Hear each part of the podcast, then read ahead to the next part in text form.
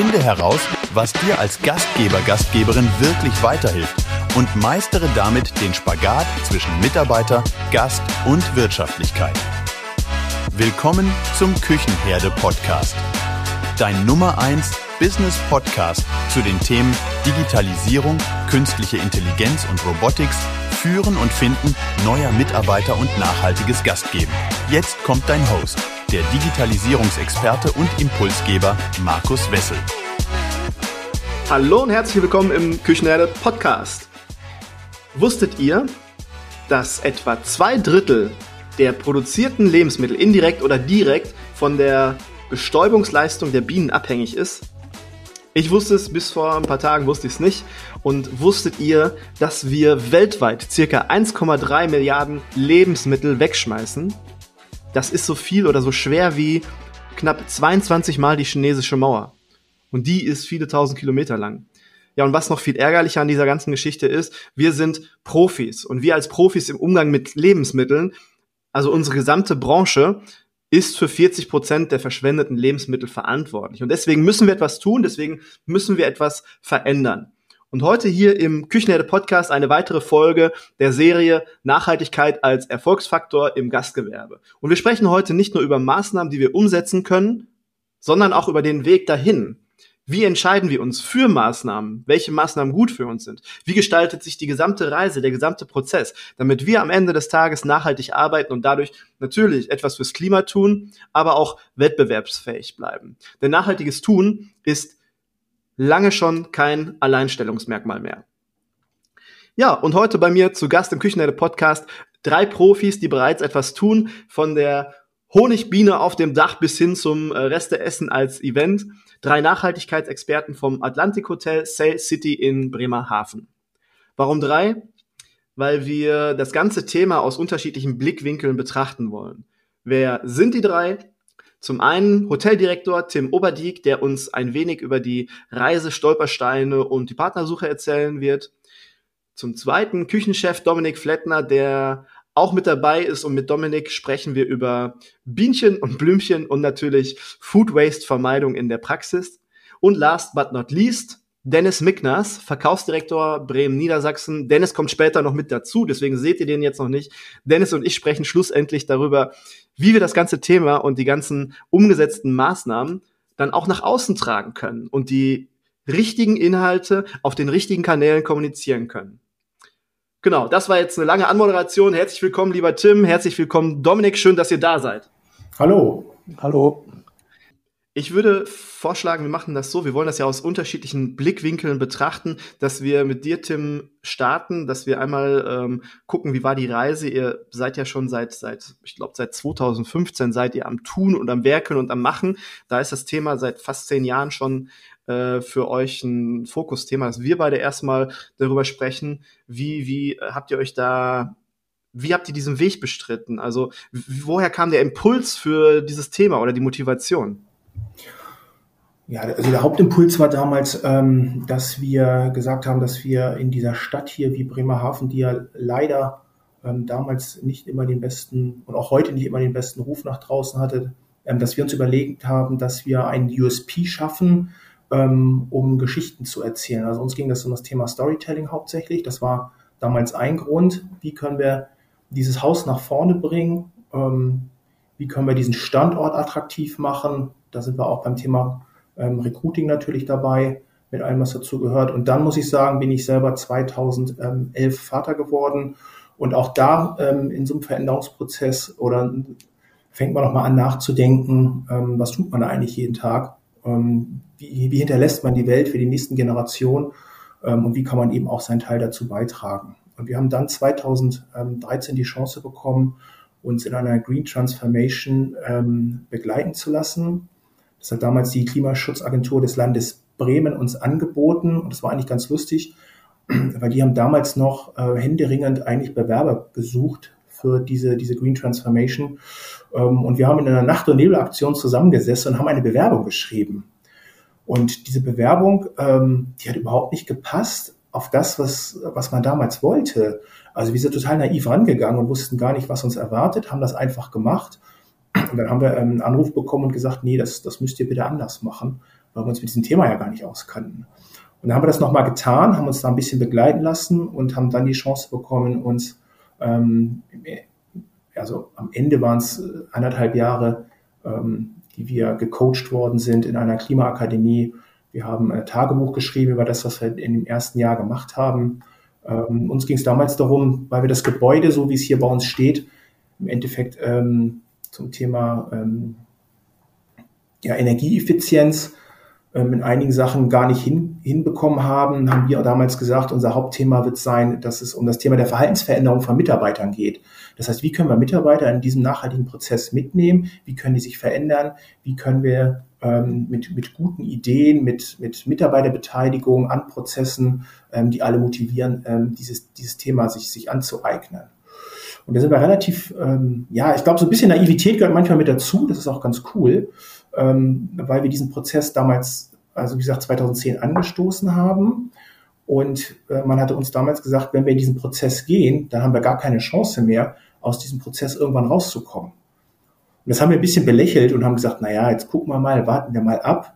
Ähm, und ja, und jetzt zehn Jahre später ähm, sind wir ganz, ganz weit ähm, vorne komplett zu all diesen Themen. Es gibt ganz, wir haben ein riesen Netzwerk uns, uns geschaffen in den letzten zehn Jahren. Ähm, wir haben so viel Unterstützung bekommen, ähm, so viel Höhen und Tiefen auch immer wieder, ähm, dass wir dran geblieben sind und unser Thema bis heute gespielt haben und jetzt zehn Jahre später eben auch mit dem Gewinn des Landestourismuspreises hier im Land Bremen eben da nochmal ein i-Tüpfelchen gesetzt haben. Ähm, und zwar ist immer ganz wichtig, dass es da, da gar nicht um einzelne Personen geht oder, oder für mich als Direktor. Ich kann das, und das ist ganz wichtig, glaube ich, nur vorleben. Ähm, wir können da Leitplanken geben. Aber wenn ich dann sehe, was Dominik in der Küche daraus gemacht hat über all diese Jahre oder Dennis eben auch im, im Vertrieb, ähm, dann ist es ganz, ganz toll zu sehen, wie man sich bei einem Thema wirklich engagieren kann und was entwickeln kann für die Zukunft. Ich finde, eine Sache, die du gerade gesagt hast, ist ganz, ganz wichtig, dass man halt seine Mitarbeiter mit in diesem Prozess mit abholt, mit reinholt, weil die sind maßgeblich dann später dafür ja verantwortlich, dass es umgesetzt wird, dass neue Ideen dazukommen und dass man halt diesen Weg weitergeht. Äh, wie habt ihr das damals konkret gemacht? Dass die Mitarbeiter, haben die von, von jetzt auf gleich gesagt, hey, cool, machen wir sofort mit? Oder war das, äh, gab es da Widerstände, dass die gesagt haben, oh nee, bringt doch nichts, brauchen wir nicht, Klimaschutz gibt's nicht äh, oder Klimawandel gibt's nicht? Wie war das? Oder musstet ihr Mitarbeiter äh, wechseln, damit dieser Weg funktioniert? Oh, das ist, oh, da, da kann ich ganz viel zu erzählen. Im Endeffekt ging es erstmal darum zu sagen, wir möchten etwas das erste Mal ein bisschen anders machen. Wir haben immer alle gelernt, ähm, dass man diese Hierarchiepyramide in seinem Unternehmen eigentlich umdrehen müsste, damit alles, was an Veränderungen und Ideen in einem Unternehmen funktioniert, von unten herauskommt. In den letzten Jahren sind unheimlich viele Sachen immer wieder übergestülpt worden. Ist egal, was es ist, man hat es immer aus der Hierarchie heraus von oben nach unten dekliniert. Und wir haben damals gesagt, wir möchten das nicht. Wir möchten gucken, dass wir von Anfang an die Mitarbeiter, und man muss, glaube ich, immer ungefähr 30 Prozent erreichen, die Spaß an einem Thema haben, dass wir die gut begleiten und mitnehmen. Also es geht darum, dass wir ein, zum Beispiel ein Green Team ähm, gebildet haben. Ähm, das, was heute jetzt der ein oder andere auch macht in seinem Unternehmen, das haben wir vor zehn Jahren schon gemacht. Und es ging darum, dass Mitarbeiter sich in einem Raum treffen, ähm, wo es keine Hierarchien gibt. Da können Abteilungsleiter sitzen, da können Azubis sitzen, ähm, da durften dann auch, und das ist heute so, auch Mitarbeiter aus dem Housekeeping und aus der Spüle zusammenkommen. Wer Spaß hatte, sich an diesem Thema ähm, ja, an diesem Thema mitzuwirken, der hat diese Chance und diesen Raum bekommen. Und wir auf der Direktions- und Abteilungsleiterebene, wir haben immer als Letzte dann in diesem Schritt die Informationen bekommen. Dann hat man dort Ideen entwickelt, ist dann in die Direktion gekommen, hat gefragt, können wir das machen, ist das Geld dafür da? Und das haben wir aber immer wieder unterstützt. Und dadurch, dass wir es von unten aus der Mannschaft heraus geschafft haben, ähm, dieses Thema aufzusetzen, ähm, ist das für uns, glaube ich, auch so erfolgreich gewesen oder ist auch noch so erfolgreich bis heute, weil es auch weiterhin so geblieben ist. Also es geht nicht darum, dass wir, ähm, so wie das heutzutage in ISO-Zertifizierungen ist, dass man einen Ideenbriefkasten in der Kantine hängen hat. Ähm, das gibt es bei uns gar nicht. Bei uns ist ähm, bei allen Abteilungsleitern, bei allen Mitarbeitern immer die Tür offen, um Ideen auch sofort auszutauschen. Und man kann auch gut erklären, wenn die Idee vielleicht mal nicht funktioniert, ähm, dass wir vielleicht nochmal abwarten ein halbes Jahr, also ich weiß zum Beispiel, dass wir 2010 ähm, wollten wir den CO2-Fußabdruck für die Speisen ähm, schon in die Speisekarte schreiben. Und Und da haben wir damals gesagt, das, das, ist, das ist zu riskant, das können wir noch nicht. Gesellschaft ist noch gar nicht so weit. Und wir haben das, Dominika hat das, glaube ich, jetzt äh, letztes Jahr angefangen und hat jede Speise einzeln ausgewiesen. Das heißt, wir, wir brauchen so zehn Jahre äh, in einem Prozess, um eine Idee dann am Ende auch umzusetzen. Und das sind auch Ideen, die dann aufgeschrieben werden müssen, dass wir dann immer, immer wieder gucken, ähm, wo stehen wir denn gerade? Also wir müssen ja Gäste, Mitarbeiter ähm, und auch, auch, auch Investoren und Eigentümer zusammenholen und zu gucken, was können wir denn wirklich umsetzen. Ähm, das ist ja so ein, ja, das ist manchmal nicht so einfach, da alle, alle zusammenzubringen ne? und zu gucken, wer gerade auf welchem Stand natürlich auch ist. Ähm, und da haben die Mitarbeiter all die Jahre unglaublich unterstützt. Also es, die Mitarbeiter kommen aus dem Urlaub nach Hause und haben und bringen Ideen mit aus, aus anderen Hotels, aus anderen Ländern und, und fragen dann, hey, kann man das nicht auch machen? Und da gibt es ganz, ganz viele Geschichten zu erzählen. Also es gibt das Green Team, dann haben sich damals Auszubildende bei der Industrie- und Handelskammer zu Energiescouts ausbilden lassen. Das haben die freiwillig gemacht. Ne? Also da haben wir nicht gesagt, ähm, haben wir mal zwei Auszubildende, die bitte hingehen und das Seminar dort machen. Ähm, das haben die von sich aus gemacht. Und wir sehen auch in einer gewissen Generation, ähm, dass das ein ganz, ganz wichtiges Thema ist. Und es geht auch nicht darum, ähm, dass wir vielleicht immer nur, was immer Generation heißt, ne, ist auch so ein Thema in der Definition. Ähm, es ist eine Kopfsache am Ende des Tages. Also unser Cheftechniker damals, jetzt ist er leider in Rente, ähm, der hat uns im Bereich Energieeffizienz so unglaublich unterstützt mit all seinen Ideen. Äh, das, ist, das ist Wahnsinn. Also ich kann nicht sagen, ähm, das ist, ist, hängt vom Alter ab, ist einfach immer nur eine, eine Sache, wie, wie man im Kopf ist und ähm, wie man dieses Thema aufgenommen hat und, und das auch umsetzen will. Eine Sache finde ich ganz, ganz wichtig. Ähm, bei mir war es früher so, ich habe ja damals, nachdem ich in der Hotelfachschule in Dortmund fertig geworden bin, bin ich ja als Betriebsleiter eingestiegen, Küchenleiter und ähm, habe meine Aufgabe auch immer ganz gut gemacht über viele Jahre. Allerdings waren die besten Ideen, die halt den meisten Erfolg gebracht haben, nie von mir. Also ich, die Ideen, die kamen immer aus dem Team heraus. Das, was du jetzt sagst mit dem Green Team oder ich bilde meine Leute jetzt mal weiter, schick die auf einen Lehrgang, worauf die Bock haben, wo die sich selber irgendwo was aussuchen und dann das Know-how mit in den Betrieb bringen. Und das war, das war das Ding, warum ähm, ich damals ein guter Betriebsleiter war, aber nicht, weil äh, ich so tolle Ideen hatte, sondern die Mitarbeiter. Und wir haben die gemeinsam umgesetzt. Und ich glaube, das ist ein ganz, ganz, ganz großer Schlüssel, den man benutzt. Wichtig ist dann auch zu lernen, dass die Mitarbeiter diese Ideen mitbringen, auch dafür gefeiert werden dürfen. Na, ich glaube, also ich kenne das aus meiner, aus den, weiß ich nicht, aus den 90ern, ähm, und das ist auch bis heute so geblieben, dass viele Ideen kopieren oder sich Ideen von woanders holen und die dann als ihre verkaufen. Das ist, glaube ich, ein ganz, ganz schwieriges Thema.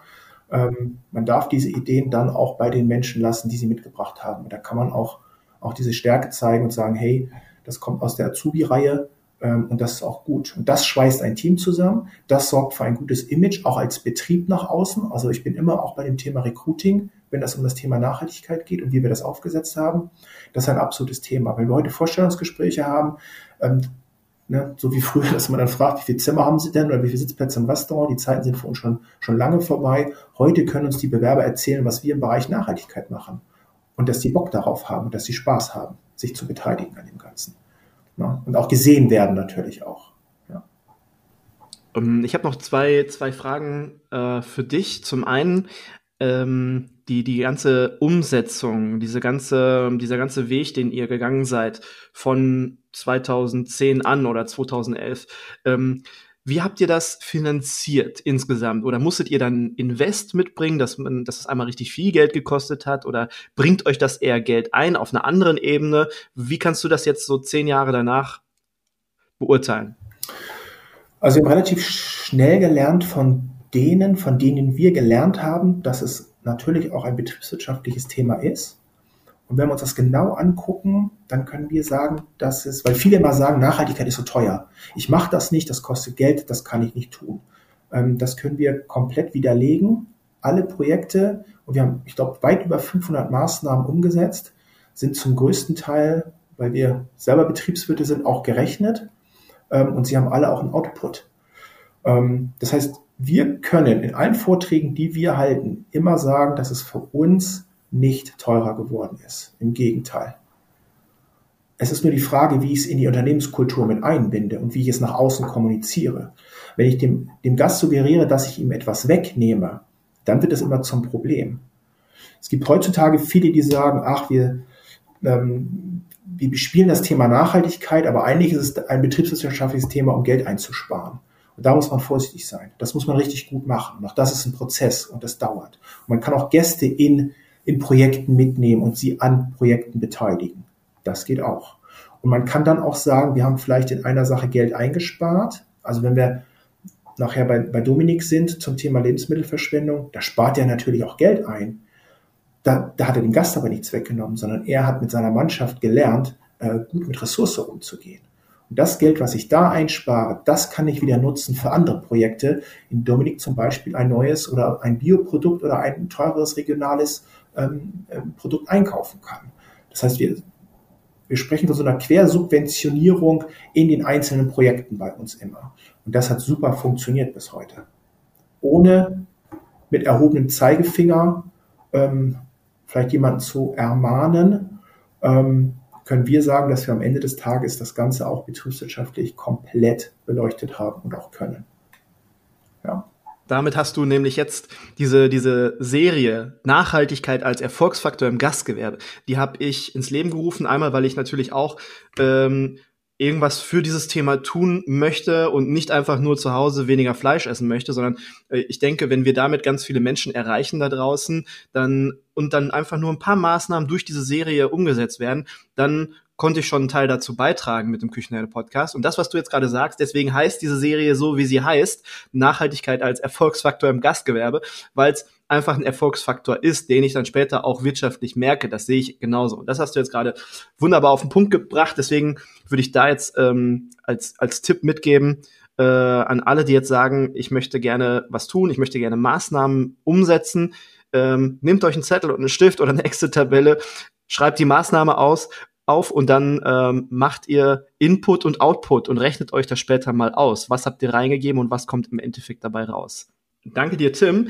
Ähm, lass uns mal auf den Bereich, wir haben ja jetzt so die Vogelperspektive eingenommen, wie war der Weg, wie war die Reise und lass uns jetzt mal ganz konkret in Richtung Küche schauen, in äh, dem Bereich Lebensmittel auch schauen.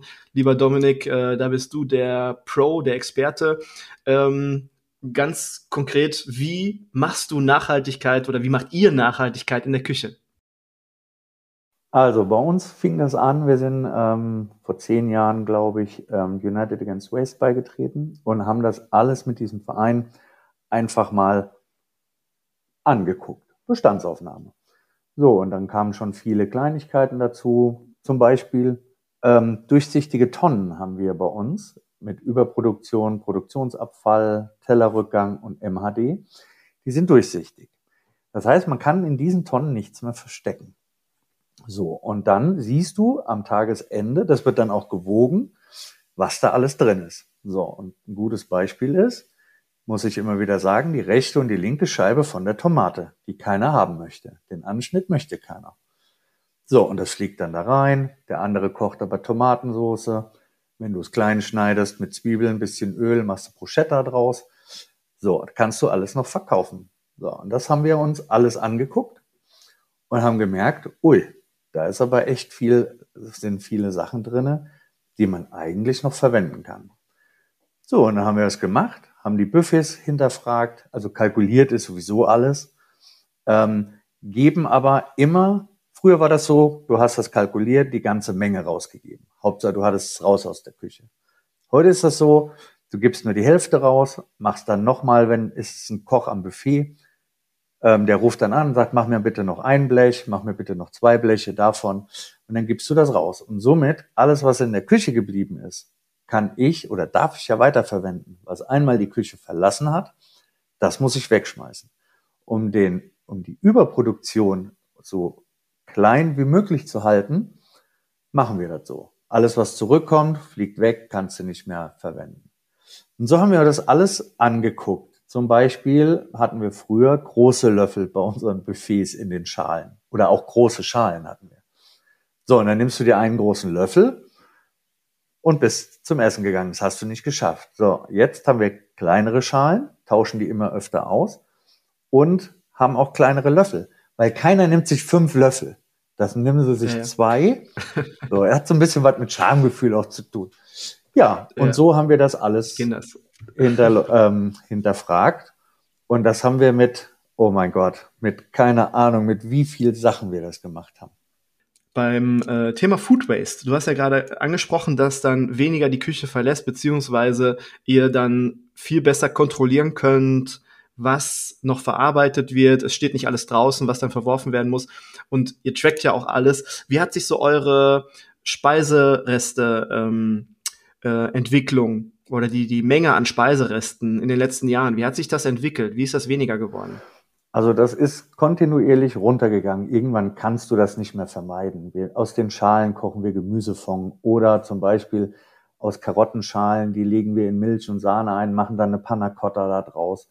Ähm, du hast, wenn du Kartoffeln schälst, wir schälen unsere Kartoffeln auch selber, hast du immer diesen Riesenabfall. Wir kochen unsere Jus selber. Das, da hast du dann gleich 50 Kilo Knochen im Mülleimer mitliegen. Ähm, das kann man nicht vermeiden. Wir probieren einfach, die Lebensmittel bis ganz zum Schluss zu verwenden. Also manchmal machen wir aus diesen Kartoffelschalen, machen wir Chips, machen die über einen Salat. Das kannst du natürlich nicht immer machen. Wenn du 200 Kilo Kartoffeln schälst, hast du einen Haufen Schale. So wie Chips kannst du gar nicht machen. Aber der Sinn und Zweck davon ist einfach, wir versuchen das alles bis zum Ende zu verbrauchen. Wir nehmen ganze Tiere zum Beispiel oder halbe Tiere das, was wir nicht gebrauchen kommen, äh, können, kriegt der Metzger, der macht uns daraus was. Und das halbe oder das ganze Tier verwenden wir bis zum Schluss, dass nichts mehr übrig ist. Und da ist jeder Koch auch gefragt, der kommt dann hoch und sagt, äh, ich habe hier einen Teil, was machen wir da draus? Dann lassen die sich was einfallen und dann machen wir da was draus. Und das ist eigentlich das Schöne. Natürlich kannst du heute die ganzen Teile auch einzeln kaufen, logisch, das tun wir auch. Aber schöner ist es, wenn du ein ganzes Tier zum Schluss dann komplett verwendet hast. Weg ist es, zum Beispiel. Ja, ich kann das beurteilen. Also ich bin ja selber gelernter Koch und ähm, wenn ich jetzt noch irgendwo in der Küche aktiv arbeiten würde, regelmäßig, ähm, dann hätte ich da echt Bock drauf. Dann würde mir das echt Spaß machen, wenn ich dann am Ende des Tages sehe, Tier weg, komplett verarbeitet und nicht in der Tonne, sondern äh, verkocht. Also würde mir auch echt Spaß machen. Vielleicht komme ich mal zum, zum äh, so Koch für einen Tag oder sowas, dann kann ja, ich bei euch mal mitkochen. ähm, ich habe es in der Anmoderation ja kurz schon angesprochen, äh, das Resteessen ähm, vom, vom Naming her auch so ein bisschen ähm, polarisierend. Was ist denn das, denkt man sich da? Resteessen im Atlantik Hotel. Kannst du mal ein bisschen was dazu erzählen? Ja, wir saßen irgendwann zusammen und haben ich sag mal, rumgesponnen und haben gesagt, wir müssen irgendwas tun, um die Leute mal ein bisschen wach zu rütteln. Ähm, weil die Leute wissen ja gar nicht, was wir tun. Also es ist auch ziemlich schwer an die, an die Gäste oder an Bremerhaven weiterzugeben. So. Also haben wir zusammengesessen und haben gesagt, jetzt machen wir ein Resteessen. War natürlich Riesenaufruhr. Was ist Resteessen? Mülleimer auf, irgendwas rausholen, da draus was kochen. Das war's ja gar nicht. Das ist zum Beispiel mit dem Bruschetta, was ich gesagt habe, ist die rechte und linke Scheibe. Wenn wir Frühstücksbuffet haben, geben wir nicht alle Brötchen raus, also kann ich da Bruschetta draus machen, weil ich habe auch eine Scheibe Brot übrig. So. Ähm, dann die Schalen, also die Kartoffelschalenchips dazu auf den Salat drauf. Dann hatten wir Fischtopf. Dann habe ich erklärt, wie ist das mit dem Fischtopf. Also Fischkarkasse, Fisch vom Kochen, aus den Karkassen rausgekratzt, noch für Farce, Klößchen. Dann verschiedene Gemüse. Früher musste alles gleiche Schnittart sein. Ich habe gesagt, eine Karotte schmeckt in Streifen oder in Scheiben genauso. So, hattest du dann irgendwo noch ähm, Stück Karotte hast du als Würfel geschnitten, den Lauch hast du als Raute geschnitten und ähm, den Sellerie als Streifen.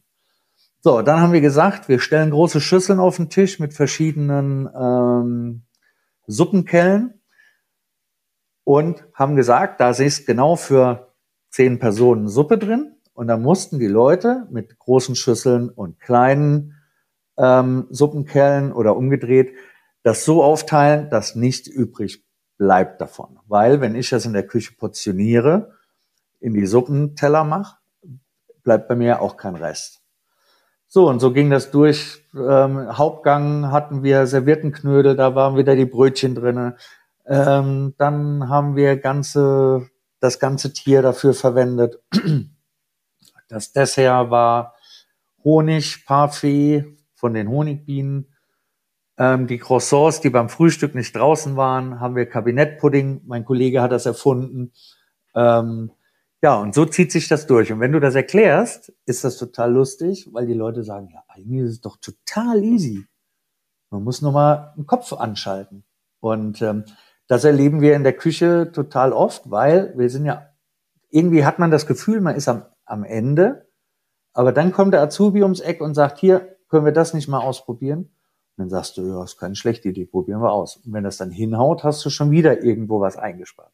Ähm, die Idee mit dem Koch für einen Tag, äh, ob ich das jetzt bin oder jemand anderes, aber das finde ich gar keine schlechte Idee, weil ich glaube, bei euch kann man eine ganze Menge lernen, ähm, in der Küche, auch, auch woanders, aber dass man sagt, okay, ich möchte gerne mal gucken, wie machen die das da und ihr geht ja auch sehr offen und transparent mit dem ganzen Thema und wie ihr das macht um, dass man sagt, ich möchte das gerne lernen. Kann ich nicht mal für einen Tag oder zwei Tage ein Praktikum bei euch machen? So hättet ihr dann auf der einen Seite Unterstützung und auf der anderen Seite kann dann der Koch, Köchin kann dann äh, lernen und so heißt das dann auch eine schöne Sache zum Geben und Nehmen. Ja, die äh, Bienen auf dem Dach habe ich vorher tatsächlich noch nicht gehört und war ganz begeistert, als ich das bei euch ges äh, gesehen habe, beziehungsweise erst gelesen habe. Gesehen habe ich es noch nicht. Ähm, wie viel Arbeit macht das, wenn ich 240.000 Bienen auf dem, auf dem Dach habe? Macht ihr das nur wegen des Honigs? Arbeit macht mir das keine, weil die Bienen machen den Job alles alleine. Ähm, wir haben natürlich einen Imker dazu geholt, ganz klar, ähm, weil so viel Ahnung hatten wir da auch nicht von. Ähm, angefangen hat das, wir haben, glaube ich, zum Geburtstag meinem Chef einen Tag bei einem Imker geschenkt. Ich glaube, so fing das alles an. Und dann kam der zurück und sagte, Spitzenidee, machen wir. Wir brauchen Bienen, ähm, um das Ganze alles zu bestäuben. Ohne die funktioniert's nicht. Der Honig ist natürlich ein Spitzennebeneffekt. Ähm, und ich glaube, dass wir, also in Bremerhaven ähm, waren wir, glaube ich, das erste Hotel, was das hatte. Dann fingen unsere, ähm, unsere anderen Hotels fingen dann auch an, Bienen aufs Dach oder irgendwo hinzustellen. Das ist schon wichtig, ja. Und damit kochen wir natürlich auch. Mit dem Honig. Mit dem Honig. Ja. Äh, ähm, den habt ihr wahrscheinlich auch noch als ähm, Verkaufsprodukt irgendwo stehen, dass sich die Gäste den mitnehmen können. Ja, ne? genau. Dann Lieber Dominik, sehe ich hier auf meinem Zettelchen, habe ich alle Fragen, die ich dich äh, fragen wollte, habe ich beantwortet. Ähm, ich bin echt begeistert von dem, was ihr macht und vor allem, wie ihr das macht und finde, das ist ein ganz, ganz tolles Beispiel für ganz viele ähm, Hotels, aber auch Gastronomien da draußen. Von Noise to Tail zur Digitalisierung im Gastgewerbe. Euch erwartet in diesem Jahr wieder eine neue Herausforderung in Form der Mehrwertsteueranpassung. Dieser gilt es betriebswirtschaftlich entgegenzuwirken. Durch verschiedene digitale Lösungen oder Prozesse kann sich jeder Gastgeber oder Gastgeberin einige tausend Euro im Jahr sparen. Lernt die neuesten Lösungen und Anbieter auf der Internorga kennen. Begleitet Markus auf seiner digitalen Trendtour auf der Internorga in Hamburg. Das Eintrittsticket zur Internorga ist inklusive und die Teilnehmerzahl begrenzt. Den Link zur Tour findet ihr in den Show Notes auf der Küchenherde Website oder unter küchenherde.com alle Minus-Links. Und jetzt geht es weiter mit dem Podcast. Ja, jetzt hatten wir schon den Tim und dem Dominik im Gespräch und haben über das Thema Küche und Strategie, Planung und wie, wie ist denn so der Weg und der Prozess, haben viel darüber gesprochen. Und jetzt wollen wir natürlich noch eine andere Perspektive mit reinholen. Und ich hatte es ja gerade in der Anmoderation schon ein bisschen geteasert, dass der Dennis auch noch mit dazu kommt. Dennis Mickners ist äh, Verkaufsdirektor Bremen Niedersachsen und wir beide sprechen jetzt über die Perspektive, wie trägt man denn das, was Dominik und Tim gerade gesagt haben, wie trägt man denn das alles richtig nach außen, dass die Leute äh, draußen auch wissen, was da passiert und wie das passiert und was da alles so hintersteckt. Dennis, schön, dass du da bist. Danke dir, Markus, und erstmal moin. Dennis, wie schafft man es denn? Wir haben jetzt von äh, Tim und von, von Dominik haben wir ganz viele Sachen aus den letzten Jahren gehört, die ihr umgesetzt habt. Über 500 Maßnahmen. Mega, mega krass. Äh, wie trägt man das dann jetzt richtig, richtig nach außen? Auf den richtigen Kanälen? Wie spricht man am besten darüber? Ja, ähm, gute Frage. Ich sag, von den Kanälen gibt es jetzt nicht Sachen, die andere nicht haben. Ne? Wenn wir jetzt von Newsletter sprechen, äh, von der Website, von Social Media, Instagram, äh, Facebook.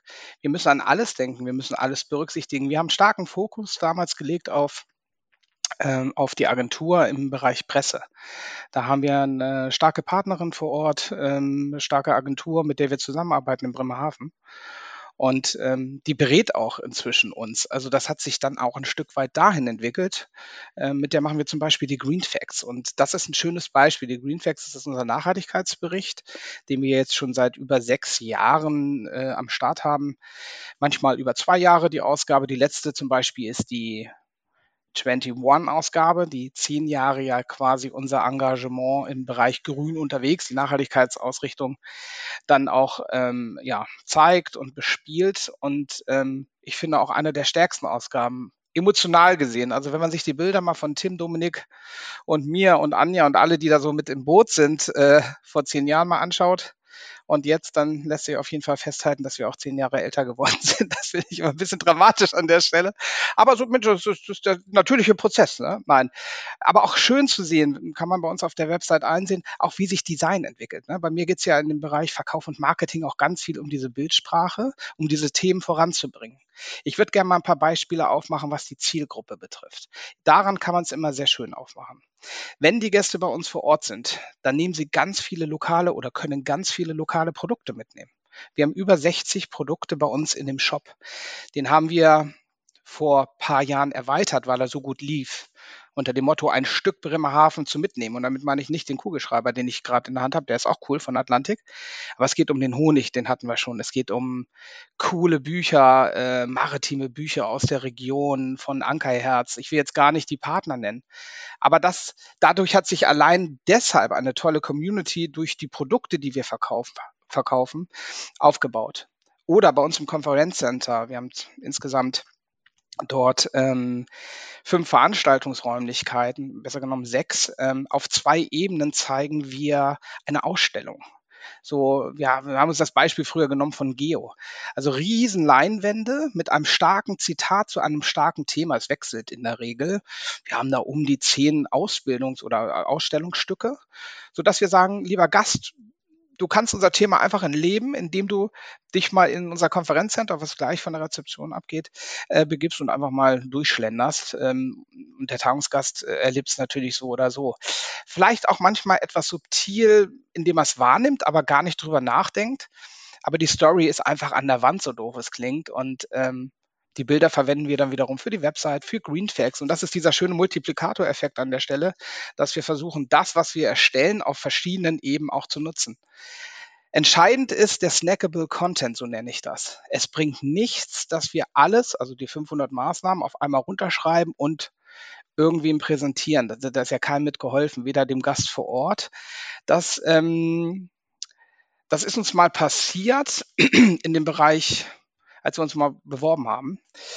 Da wollten wir einfach das große Ding mal zeigen. Das ist ja schön, aber wie soll denn eine Jury das große Ding, was schon mehrere Jahre passiert, bewerten? Und ähm, Tim hatte ja beispielsweise vorhin den ähm, Tourismuspreis in, in Bremen genannt, wo wir in, in dem Bereich Nachhaltigkeit gewonnen haben. Das war für mich ganz persönlich, aber auch für Sandra, meine Kollegin aus dem Verkauf und Marketing, für Tim, für alle aus dem Haus eine tolle Geschichte, weil da so viele in der Jury waren, mit denen wir seit Jahren zusammenarbeiten. Und dort haben wir das Thema die Green Facts genommen. Und das war richtig so.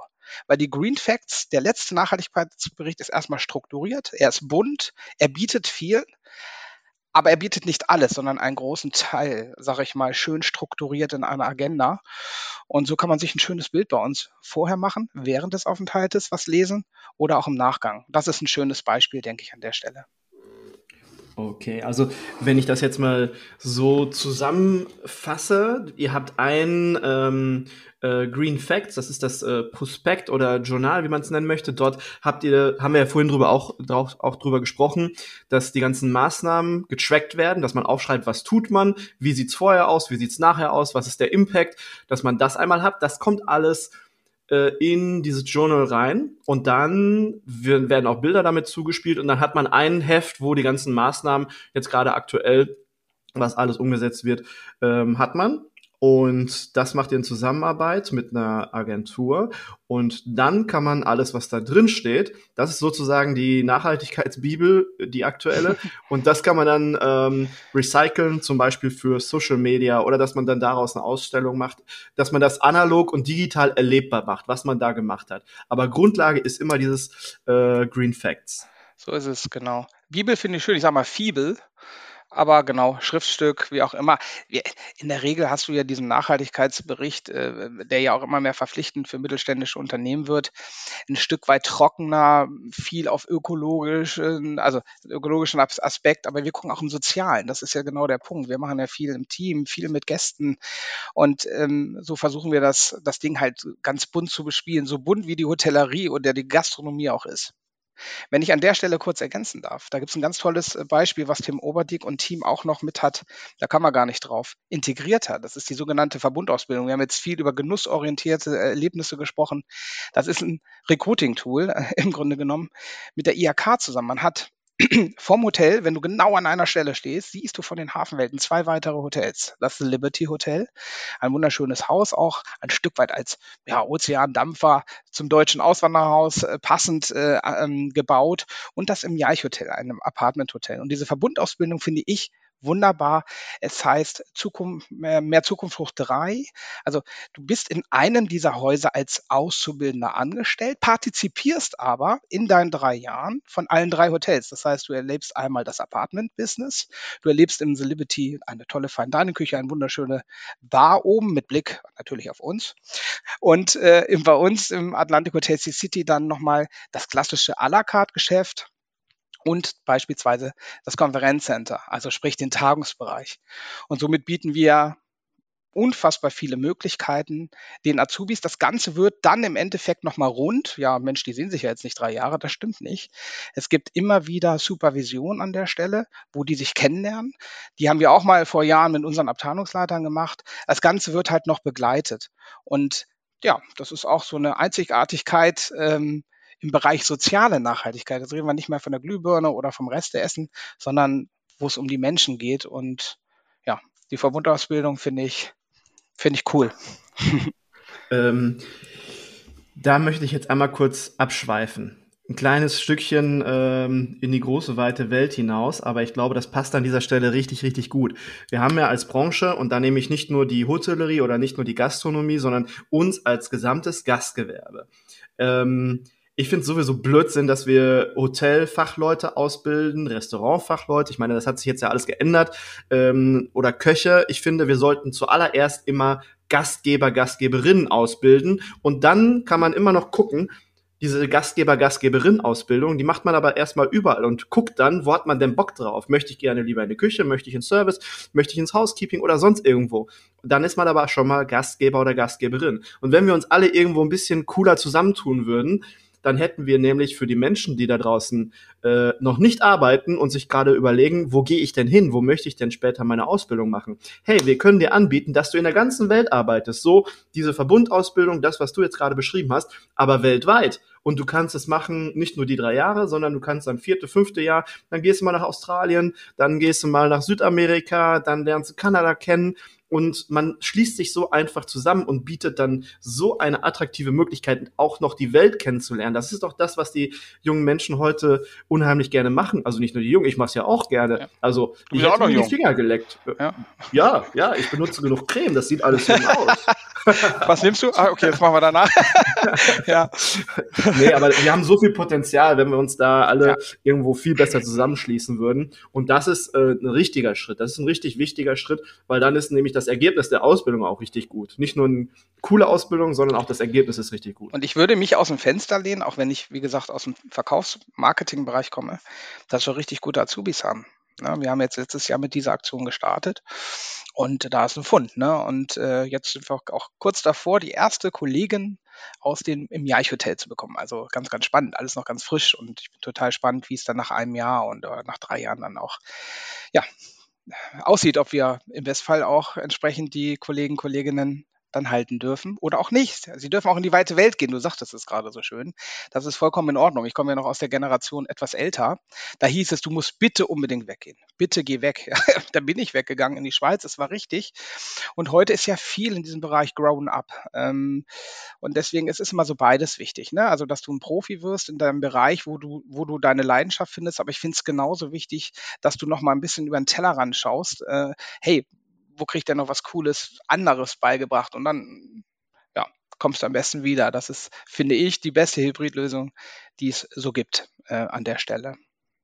Vor allem, wenn, wenn man dann mit einem guten Gefühl geht und ähm, genau. den Laden, wo man die Ausbildung gemacht hat, im Herzen trägt, äh, positiv im Herzen trägt, dann äh, gibt es auch immer wieder die Möglichkeit, äh, zurückzukommen und dann hat man noch mehr Handwerkszeug und kann noch mehr äh, bereichern als äh, sowieso schon. Deswegen äh, bin ich äh, absolut also Ich möchte auch. noch ergänzen, weil du sagtest es, wir müssen echt wirklich klappern. Ne? Ich war jetzt im Oktober auf dem Hotelcamp. Da kommen so 150 verrückte Hoteliers, Supplier, Freunde, auch aus vielen F&B-Bereichen zusammen. Das ist eine ganz, ich muss einmal, äh, wirklich tolle Veranstaltung von der HSMA. Da muss ich jetzt mal kurz Werbung machen. Und alle sagen, wir müssen, wir müssen, wir müssen nach draußen schreien, dass diese Branche gut ist. Ähm, ich sehe es ja, du, da fängt es ja hier in der Nachbarschaft schon an. Na, die denken immer, ich bin Koch. Ja, ich bin ein bisschen beleibter, aber ich bin kein Koch. Ich, ich mache andere Dinge und Koch ist auch cool. Aber man hat noch dieses Bild, Mensch, hier Spätdienst, äh, auch Mensch, du armer Kerl und kommst um 23 Uhr nach Hause. Die Hotellerie bietet alles. Wir müssen es nur nach draußen schreien. Und ähm, dafür stehe ich auch ein und das ist auch ein Stück weit der Job, den ich vorhin beschrieben habe. Public Relation Arbeit ist so extremst wichtig und dann bitte aber auch permanent, immer wieder. Dazu gehören Awards, dazu gehören die Labels, die du angesprochen hast. Da, da gehört alles zu. Nur es muss wirklich permanent bearbeitet werden. Ähm, dann haben wir auch wirklich die Chance. Also dafür, da, da bin ich felsenfest von überzeugt, dass diese Branche wirklich mal auch ja erkannt wird. Ne? Also da, da, ach so, das kann man auch machen. Ne? Ich, ich sage jetzt mal ganz doof, ich sage immer, die Hotellerie ist für mich wie eine Stadt, die brennt 24 Stunden. Das ist doch ein Hammer. Also wenn man das mal so betrachtet, das stimmt auch, also auch was die Stromkosten betrifft, das ist ein anderes Thema. Aber wie interessant ist das bitte? 24 Stunden passiert da was. Wahnsinn. Und ähm, ja, deswegen arbeite ich, glaube ich, auch in der Hotellerie.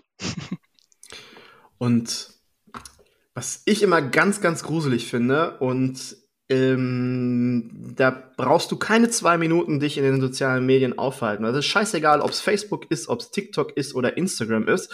Ähm, zwei Minuten dauert und du gibst irgendwo einen Suchbegriff ein, der dich in irgendeine Gastronomie oder Hotellerie lenkt und dort wird einfach als Zielgruppe nur der Gast bespielt. Ja, also ja. hey, bei uns gibt's was Leckeres zu essen. Wir haben tolle Hotelzimmer, da kannst du Konferenzen buchen. Nee, wir müssen unsere Zielgruppe verändern. Wir müssen die jungen Menschen äh, die Menschen überhaupt, egal ob jung oder alt, ja, auch Quereinsteiger, wir, wir freuen uns ja über Menschen, die Bock auf uns haben, die müssen wir ansprechen und müssen denen sagen, wie cool das ist ja. und nicht nur, dass wir Essen und Hotelzimmer anbieten. Und ja, das ist das, genau. wir müssen unsere Leidenschaft nach außen tragen und dann auf den sozialen Kanälen, weil da sind die Leute unterwegs.